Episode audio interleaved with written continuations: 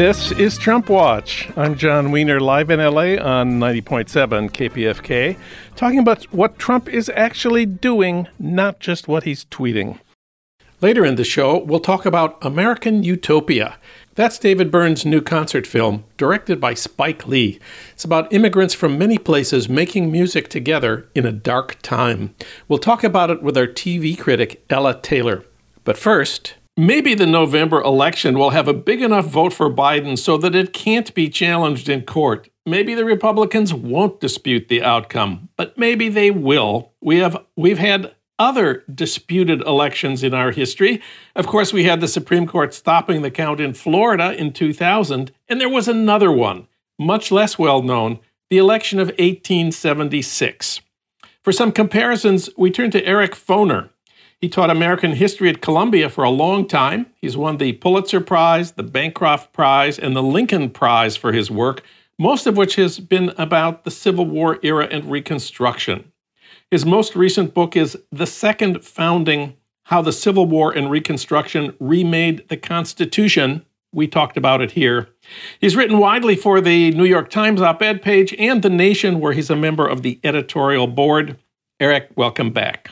Right. Hello, Jon. Nice to talk to you. Well, the 1876 election came only 11 years after the end of the Civil War, and the political legacy of the Civil War was still an open question, especially the future of the Southern Republicans, the thousands of black officials who had been elected to state office after black men were given the right to vote by the 15th Amendment and then protected by the occupying forces of the Union Army, remind us where things stood at the beginning of 1876 in the South and in the North. Well, unfortunately, Reconstruction was waning by 1876. In fact, in that year, there were only three southern states uh, South Carolina, Florida, and Louisiana that was still under the control of the Republican Party and biracial uh, political figures, etc. All the other southern states were now back under the, rule of white supremacist Democrats. Uh, it's worth noting that the parties have sort of uh, exchanged clothes over the past century and a half. The Democrats were the party of white supremacy back then, the Republicans, the party of Lincoln, emancipation, Reconstruction, and black rights. So uh, re- Reconstruction was waning, uh, but uh, nonetheless, it still existed in some places, and there were these constitutional amendments on the books meant to protect the civil and political rights of Black Americans. So, when the votes were counted after the 1876 election, although the Republicans had been in power for, what, 16 years, now the Democratic candidate Samuel Tilden clearly won the popular vote. But I've noticed he did not become president. What happened? That can happen, as we know.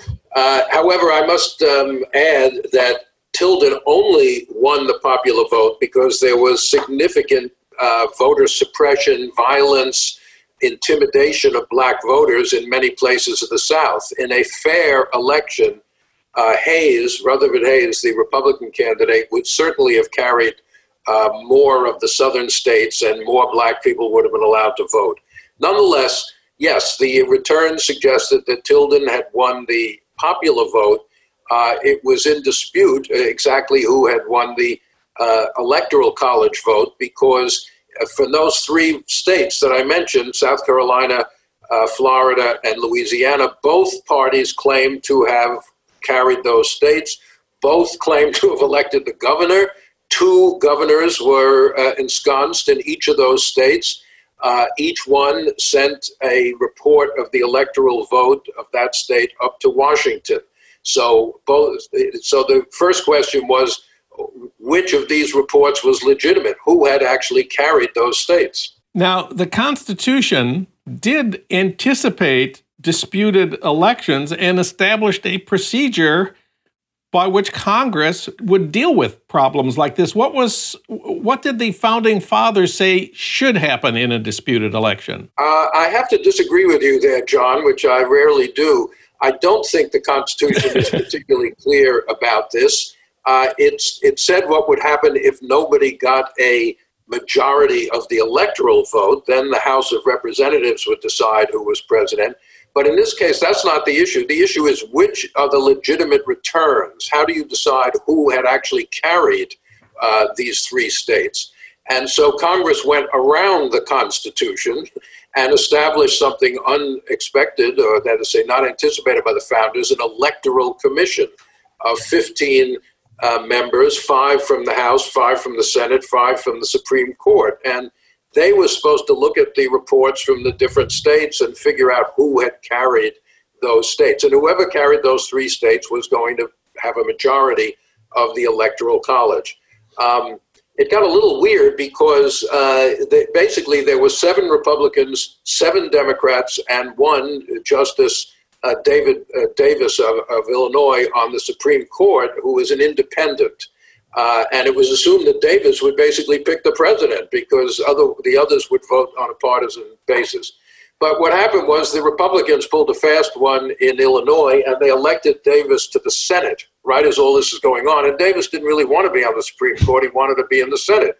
So he resigned, and uh, a Republican uh, justice was put in his place, and therefore the Republicans had a eight to seven majority on the Electoral Commission and by some fluke, all the disputed electoral votes were decided as having going to Hayes, the Republican, by an eight to seven vote. Um, that didn't end the whole problem, though, because you still needed both houses to sort of certify this, and the Democrats said they would refuse. And in the end, it was really settled by behind the scenes negotiations between uh, leaders of the two parties, the so called bargain of 1877 uh, where basically the Democrats said, all right, Hayes can become president. And the De- Republicans said, all right, the Democrats will now be recognized as controlling the three disputed states. So all the southern states are now uh, under the control of the Democratic Party. And that's often seen as the end of Reconstruction as part of the bargain of 1877. Again, all outside the Constitution. Uh, did anyone uh, consider bringing in the army, a military solution to this uh, deadlock? There was a lot of talk of civil war, march on Washington, Tilden or blood, things like this. Uh, this is 11 years, as you pointed out, since the end of the Civil War, and people were not that uh, interested in having another war. Uh, so it was all political maneuvering, a lot of rhetoric. but um, you know, it, it, established a kind of long period of Republican control of the White House, but Democratic control of the entire South. Of and course, the, the big... of course, are Black Americans whose constitutional rights were severely limited after this. And did anyone consider what is today's go-to solution, asking the Supreme Court to rule on which delegation to accept, which ballots should be counted, who should be president? Not really. Now, they did put five members of the court on the Electoral Commission, but the court as an institution was not held in high regard at that time. Uh, the Dred Scott decision from 1857 had completely discredited the Supreme Court in the eyes of Northerners and African Americans throughout the country. So nobody said, all right, let's just punt this to the Supreme Court, let them figure it out. So the solution was that the Republicans were given the presidency in exchange for an agreement to end Reconstruction in the three remaining Republican controlled states of the South. What happened to the principle established in the 14th and 15th Amendments that the federal government would protect the fundamental rights of American citizens? Yeah, that went by the wayside. Uh, it, not immediately, but over the course of the next generation, the uh, the, effort or the idea of enforcing these rights in the South for blacks was pretty much abandoned by Northern uh, Republicans. Uh, it took a while. It wasn't the next day after Hayes was inaugurated. Uh, Hayes did. So uh, people often said, "Well, Hayes removed the troops from the South." That's not quite right. What he did was say the troops who are remaining in the South, which wasn't very many, um, will no longer intervene in Southern politics. They will not affect. They will not deal with the problem of blacks. They, in fact, there were troops guarding the Republican claimants to the to the governorship in those states. Hayes ordered them back to their barracks, not to leave the South, but just to stay out of Southern politics uh, from then on. Now, historians know that 1877 had a second major event, in addition to this so-called compromise that that resolved the disputed election, there was a strike in 1877. Tell us about that. The Great Railroad Strike, the first national strike in American history. It spread across the great uh, trunk railroads from the east to the west, even into the south. Um, it was eventually suppressed by troops sent in by President Hayes. Uh, that's when some troops were removed from the South. They was told to go from the South up to Pittsburgh and Chicago and St. Louis to help put down the Great Railroad Strike. And of course, many people saw this as maybe symbolic of a shift. Now that the slavery issue was over, the fundamental problem confronting the country was the battle between capital and labor, which took a very violent turn in the United States in the last quarter of the uh, 19th century troops were used to protect the rights of and, property, but not the rights of African Americans. And remind us where the Republican Party stood in this change. Uh, most of them stood in favor of uh, suppressing the railroad strike. The Republican Party had evolved into a party dominated by well-to-do corporation, uh, you know, officials. Most of Hayes's cabinet were railroad lawyers, people like that. Uh, there was still some of the old idealism around, but little by little, the Republicans became basically the party of Northern big business. And did that make the Democrats de facto the party of the working man in the North? Not 100%, let's put it that way. They were the party more of white supremacy, North and South, so, and, and also of. Um, you know, of, of banking. They were they were very tied into Wall Street, New York bankers. Republicans were more tied into manufacturing, the the Industrial Revolution, which was going on at that time, uh, they backed a very high tariff to protect uh, industry, etc. But these issues were overshadowing by this point uh, the, the, the legacy of the Civil War and emancipation. Meanwhile, back in the southern states, what happened to black people? We 1876 did not mark the end of all voting by black people. It took it took a while. Right. No, there's a slow erosion of all these rights. Not 100% uh, at the moment. It's not until the 1890s, really, that a full, the full system of Jim Crow, as we call it, was imposed in the South, which included disfranchisement, that is, taking the constitutionally guaranteed right to vote away from black men. Um, the, uh, you know, racial segregation, which of course the Supreme Court upheld as not a violation of the 14th Amendment, uh, as long as there was separate but equal. Uh, lynching, widespread lynching in the South uh, from 1880 up through 1940 or even later. Uh, collapse of black education in many southern states, an entire system of white supremacy. Not the same as slavery. Uh, slavery is its own system, but certainly nowhere near the aspiration for equality that black people had articulated uh, in the aftermath of the Civil War. And how important was violence in establishing this new regime in the South, starting with voting and politics, and then in the yeah, other Yeah, there areas? was uh, every election in the South was violent. In every election in the South, there were efforts, violent efforts, to intimidate blacks, to make it difficult for them to vote, to suppress the black vote. In fact, in the 1890s, when the, when the southern states passed laws disenfranchising black voters, many people said, well, this is a reform. You know, this is actually a step forward because, when, you know, our elections are so violent and unfair, it, it makes us look bad. Now, uh, we'll have a legal process of preventing black people from voting. We won't need to have mobs at the polls and all that kind of thing. A strange kind of reform, but um, you know, but but certainly uh, politics in the South was nowhere near what you might consider a you know, a small d democratic politics. And violence in the North was also a factor in these strikes, not just the army being moved out of the South and into Pittsburgh and Chicago and St. Louis, but the formation of these citizens' militias to fight the strikers Tell us a little about that. Yeah, well, they did have citizens militias, but the problem with citizen militias is they're citizens of the lo- of the locality. So, for example, yes, what happened in, in Pittsburgh, the militia refused to fire on the strikers, which meant that the railroad men had to bring in tr- troops from Philadelphia who weren't part of the local community in order to suppress the uh, the strikes. as long as you have a community-based uh, uh, you know, military force, it, they're not necessarily going to be that anxious to start shooting their neighbors. So you get a much more professionalized National Guard created in this uh, generation.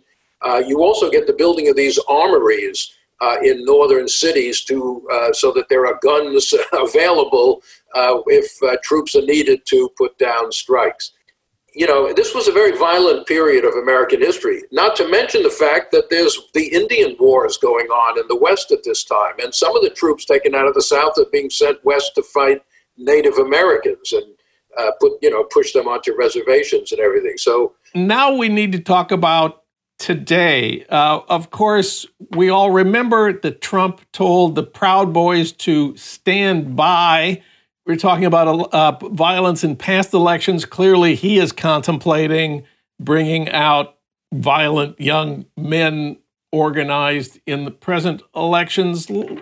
What do you think? I'm against it. Um, but uh, yeah, there's a lot of talk of that. I read in the New York Times today an article about, uh, I think, Erie County, Pennsylvania, a Trump stronghold where people are arming themselves. It, it, it, not for highly clear reasons, but because they think there's going to be some kind of uh, violent end to the election of 2020. Uh, there are certainly these armed uh, white supremacist groups, which the president encourages, you know, but even on a slightly less violent level, there's a long history of Republican operatives going to polls, trying to intimidate black voters. You know, uh, William Rehnquist, the ex uh, Chief Justice of the Supreme Court, was involved in that sort of thing earlier in his career trying to, you know, going up to people and telling them, you know, if you vote illegally, it's a felony, you'll be in jail for 20 years, and that ID doesn't look very good to me, you know, trying to get people just to stop uh, and go home. So we'll see. Now, uh, the end result here might be disputed in the end. I don't know, like 1876.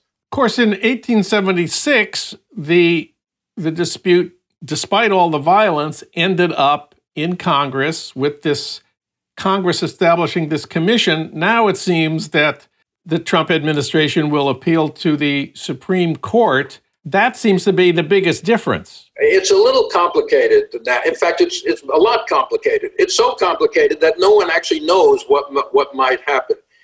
In the 1880s, because of 1876, Congress passed a law to explain what needed to be done if there were disputes.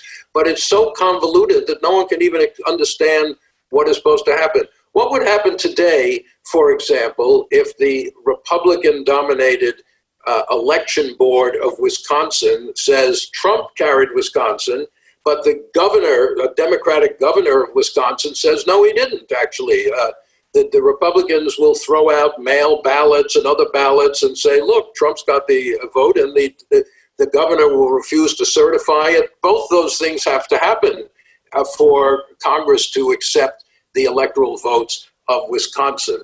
Um, and there could be lawsuits about the validity of absentee votes and um, and and um, mail ballots. You know, one of the things we forget is there have been many disputed elections in American history for the House of Representatives.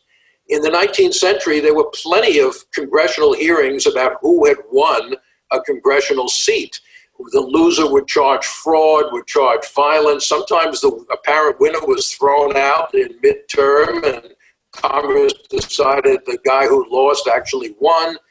So there was, but there is no procedure that's determined by the House of Representatives. There is no procedure today about what to happen, what would happen if there were these disputed returns from different states. Uh, you know, the Constitution says the vice president will count the electoral votes. Some people say, well, then Pence can just decide for himself which votes, uh, he'll take the Republican votes and count them. It's really uncharted waters here. Bush v. Gore was one small, I mean, it had big effects, but the one small issue should the counting of votes, the recounting of votes in, uh, in Florida, continue in some counties but not in others? And the Supreme Court made up a new rule that there has to be sort of equality of counties. You know, but that's not in the Constitution, equal treatment to counties. And in fact, uh, Justice Scalia said very explicitly, no, the reason we're doing this is to make it clear that Bush Bush's election ought to be respected by people, so that Bush doesn't come in over a, under a cloud of illegitimacy. Uh, that's not really the role of the Supreme Court to make sure the president looks good. Uh, but it could happen again. Uh, although, again, a lot of these are state issues. They're state uh, laws. They're state because remember, there's no national voting system in this country. Every state has its own rules about who can vote, how to register, who counts it, who sends it to Washington. So a lot of these things would be determined in state courts, and no one knows who, who, what's the composition of those courts. You'd have to study carefully to see. In other words, as in 1876, if there are disputes about who actually carried a state, there's no clear path forward, uh, at, at least from the constitutional point of view. There's no clear path forward. That's why we're hoping Biden will have a big enough vote to avoid a disputed outcome. Eric Foner, thanks for talking with us today. Great to talk to you, Jon.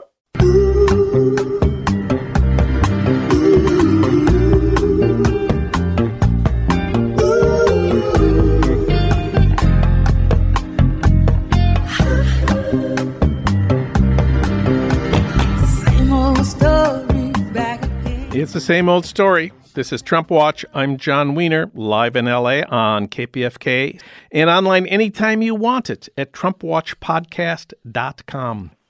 Making music together in a dark time. That's David Byrne's Utopia. And now there's a movie about it. It's playing on HBO Max. It's called American Utopia. For comment, we turn, of course, to Ella Taylor. She's a longtime film critic and writer whose work has appeared at the LA Weekly, the New York Times, and at NPR.org. We reached her today at home in Santa Monica. Ella, welcome back. Good afternoon, Jon. Well, let's talk about the new David Byrne concert film. Well, um, I am a huge fan of all kinds of concert movies. Um, the reason being because no matter what kind of conflict and nonsense is going on off stage, you just get this wonderful sense of people coming together and, and making art of all different kinds and really enjoying themselves and each other. This that's why I love flash mob videos as well. It, it produces the same kind of, uh, it, it, releases all the endorphins you can think of. Uh, and my all time favorite, perhaps until I saw this movie, is Stop Making Sense, which is also a David Byrne movie directed beautifully by Jonathan Demme. And the new film, uh, which plays on HBO Max, is also beautifully directed by Spike Lee, who really knows how to do a straight up concert movie. Uh, David Byrne, in an interview once, said once remarked that as a he thinks that as a child he was quote borderline Asperger's, and uh, I've always thought that that describes not you know just about his personality which of which i know very little other than the rather alarming details that have come out about his treatment of his band but uh, also of his art uh, which he uses to beautiful advantage here in this movie. It is a concert movie at, at every level um, of his broadway show and uh, he has uh, he performs these wonderfully mechanistic movements that remind you a little bit of that teenage dance where i forget what it's called where people pretend that they're machines. And he does this with a exponentially growing band of musicians of all races and also some of whom are immigrants. And it's clear, even though they are, they make the most wonderful music together, um, they play, sing, and dance all at the same time. And the atmosphere that it creates of one is one of pure joy. David Byrne rarely smiles. But right at the end of this movie, he does smile and say thank you in the most humble and, and heartfelt way. And you just want to burst into tears uh, or hug him. And you just, one suspects that he wouldn't necessarily welcome that. he said also that uh, we dance this way because it feels so damn good and it looks so damn good. There's just the total feeling of, of joy we dance that w- this way because it feels so good. we would dance better if we only could. So there's also that modesty to it that's so appealing. And yet, you know, it's extremely tightly choreographed. Um, and actually, it looks great. I mean, there's one dancer in particular, an African American woman whose name I don't know, who is just radiates not only skill i mean every single move is synchronized uh, but also uh, you know just total happiness with what she's doing. It just feels completely natural uh, in her case his theme is the interplay between isolation and connection, both personal and political and cultural. And the movie kind of gropes its way towards connection uh, in the most delightful way. Um, it's also a showcase for his most famous numbers that we love. Those of us who actually had an LP of Speaking in Tongues, which I did. And so many of the lyrics feel astonishingly and eerily apt today. I don't mean in the, you know, just the, the this is all about Donald Trump way, but more, you know, same as it ever was climate change. All I want is to breathe and burning down the house as the election comes up. Um, and yet he doesn't belabor that. He simply presents it. So it's both the pleasure for those who are Talking Heads fans, um, but it also carries a, a very deftly handled, handled uh, underlying theme. He's very, very good, always has been very good at melding the brainy with the pop so that you can both feel good and think interestingly um, about his shows all at the same time.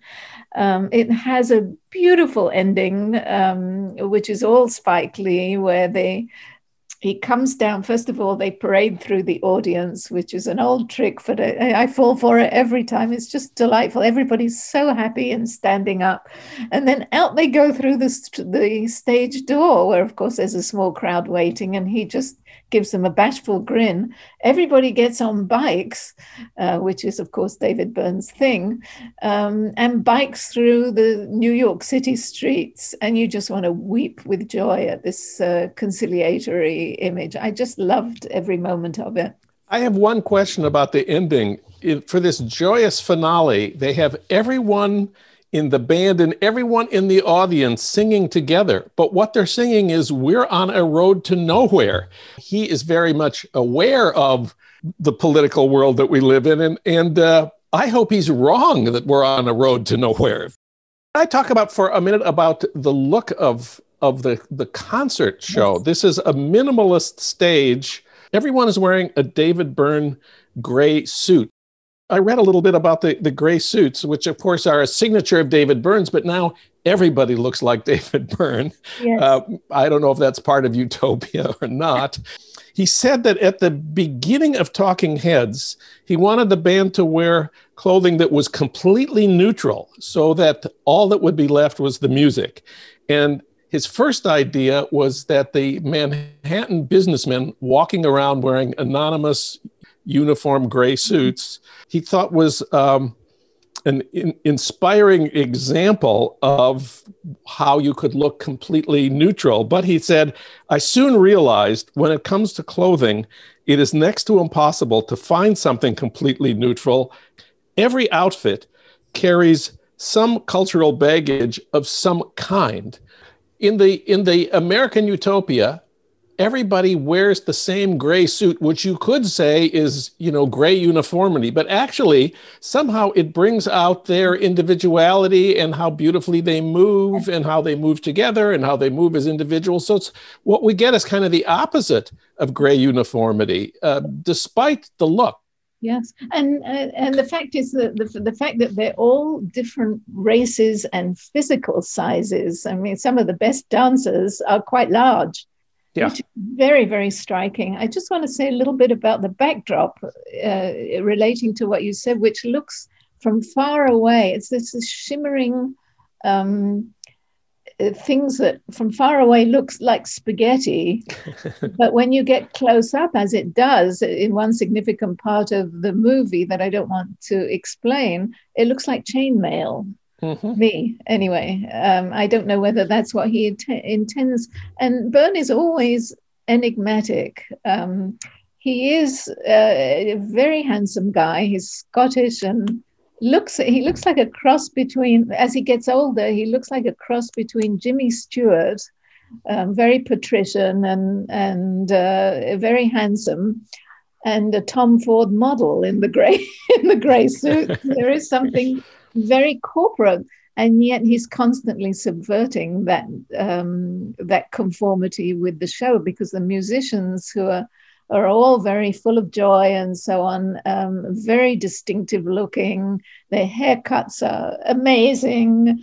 Um, it just is uh, a kind of multi-culti, um, perfectly synchronized muddle in a way. Um, yes. I mean, it's not a muddle, but.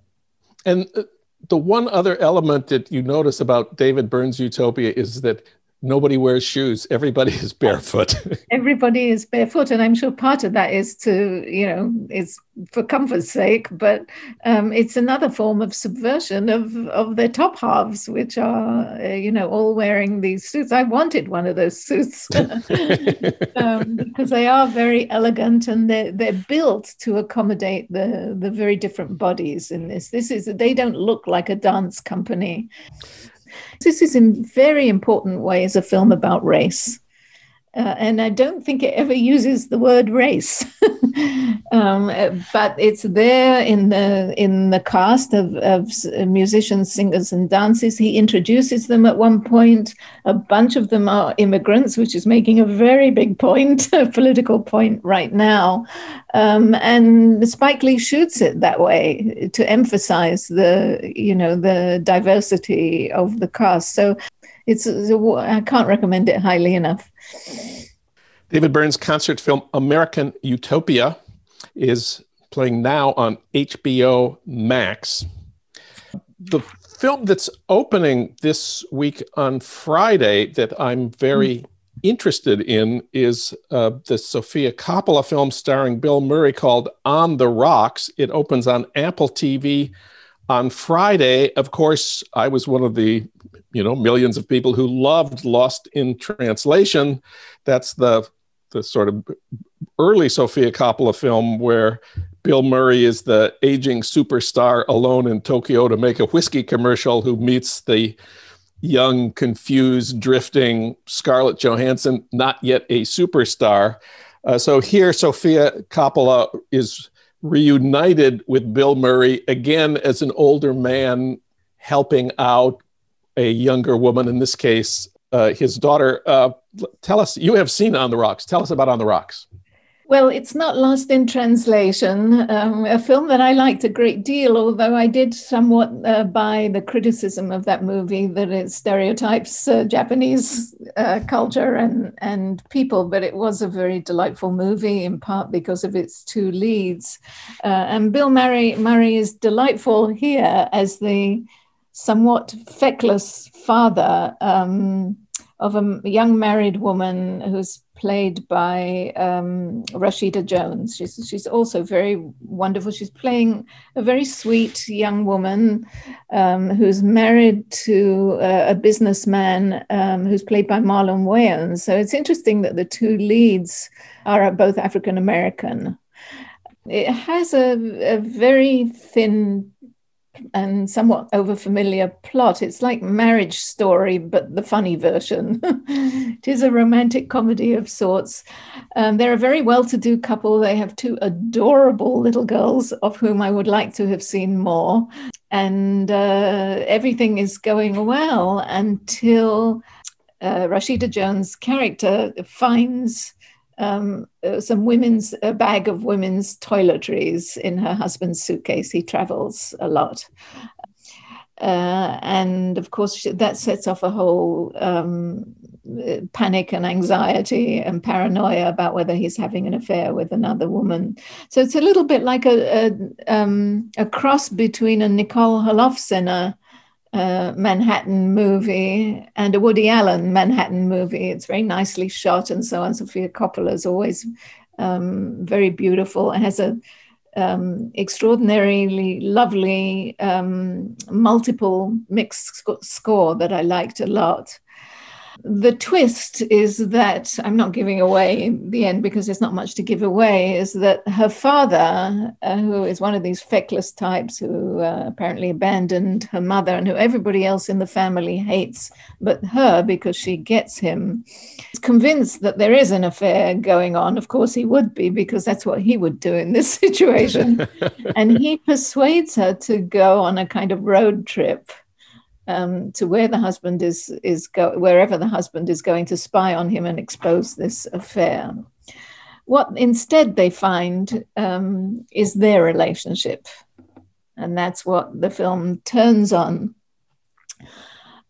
Bill Murray, who is a great scene stealer, is playing a great scene stealer here, and he's as delightful as ever. There's one point in, I think it's um, yes, it's got to be in Mexico where the husband has gone on business where where Murray sings Mexico the full um, Mexica, Mexicali Rose um, to an audience of appreciative women.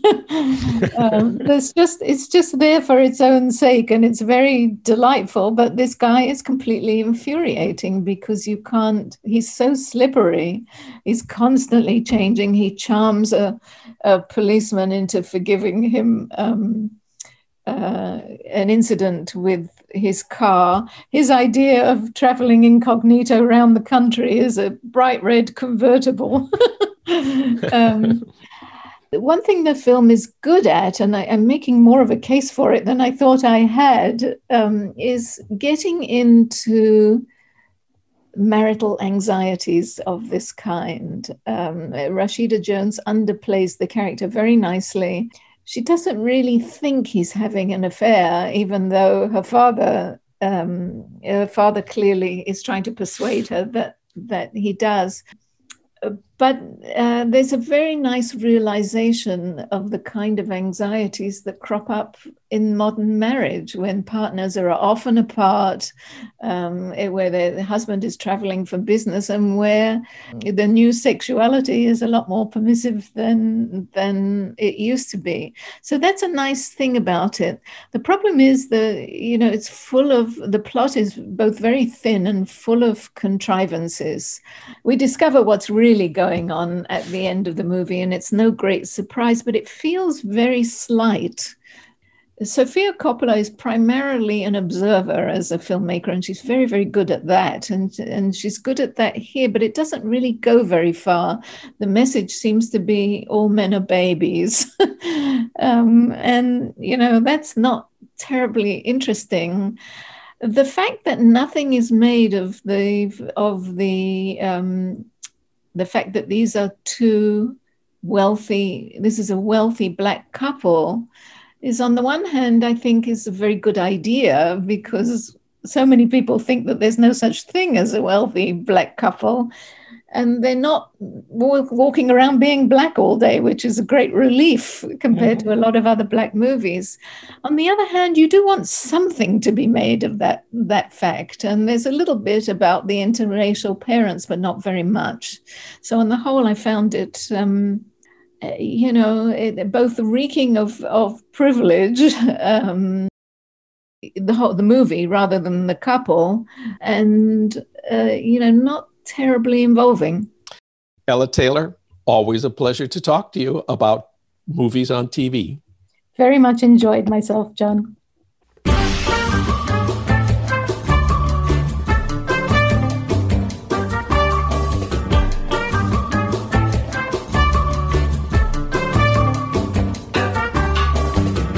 Well, that's it for today's Trump Watch. I want to thank our engineer, D'Angelo Jones, our producer, Renee Reynolds. As always, we thank Ry Cooder for our theme music, Mambo Sinuendo. Hey, Trump watchers, if you missed part of this show or of any of our recent shows, listen online anytime you want at TrumpWatchPodcast.com. Trump Watch returns next week at the same time on the same station with more talk about what Trump is actually doing, not just what he's tweeting. I'm Jon Wiener. Thanks for listening.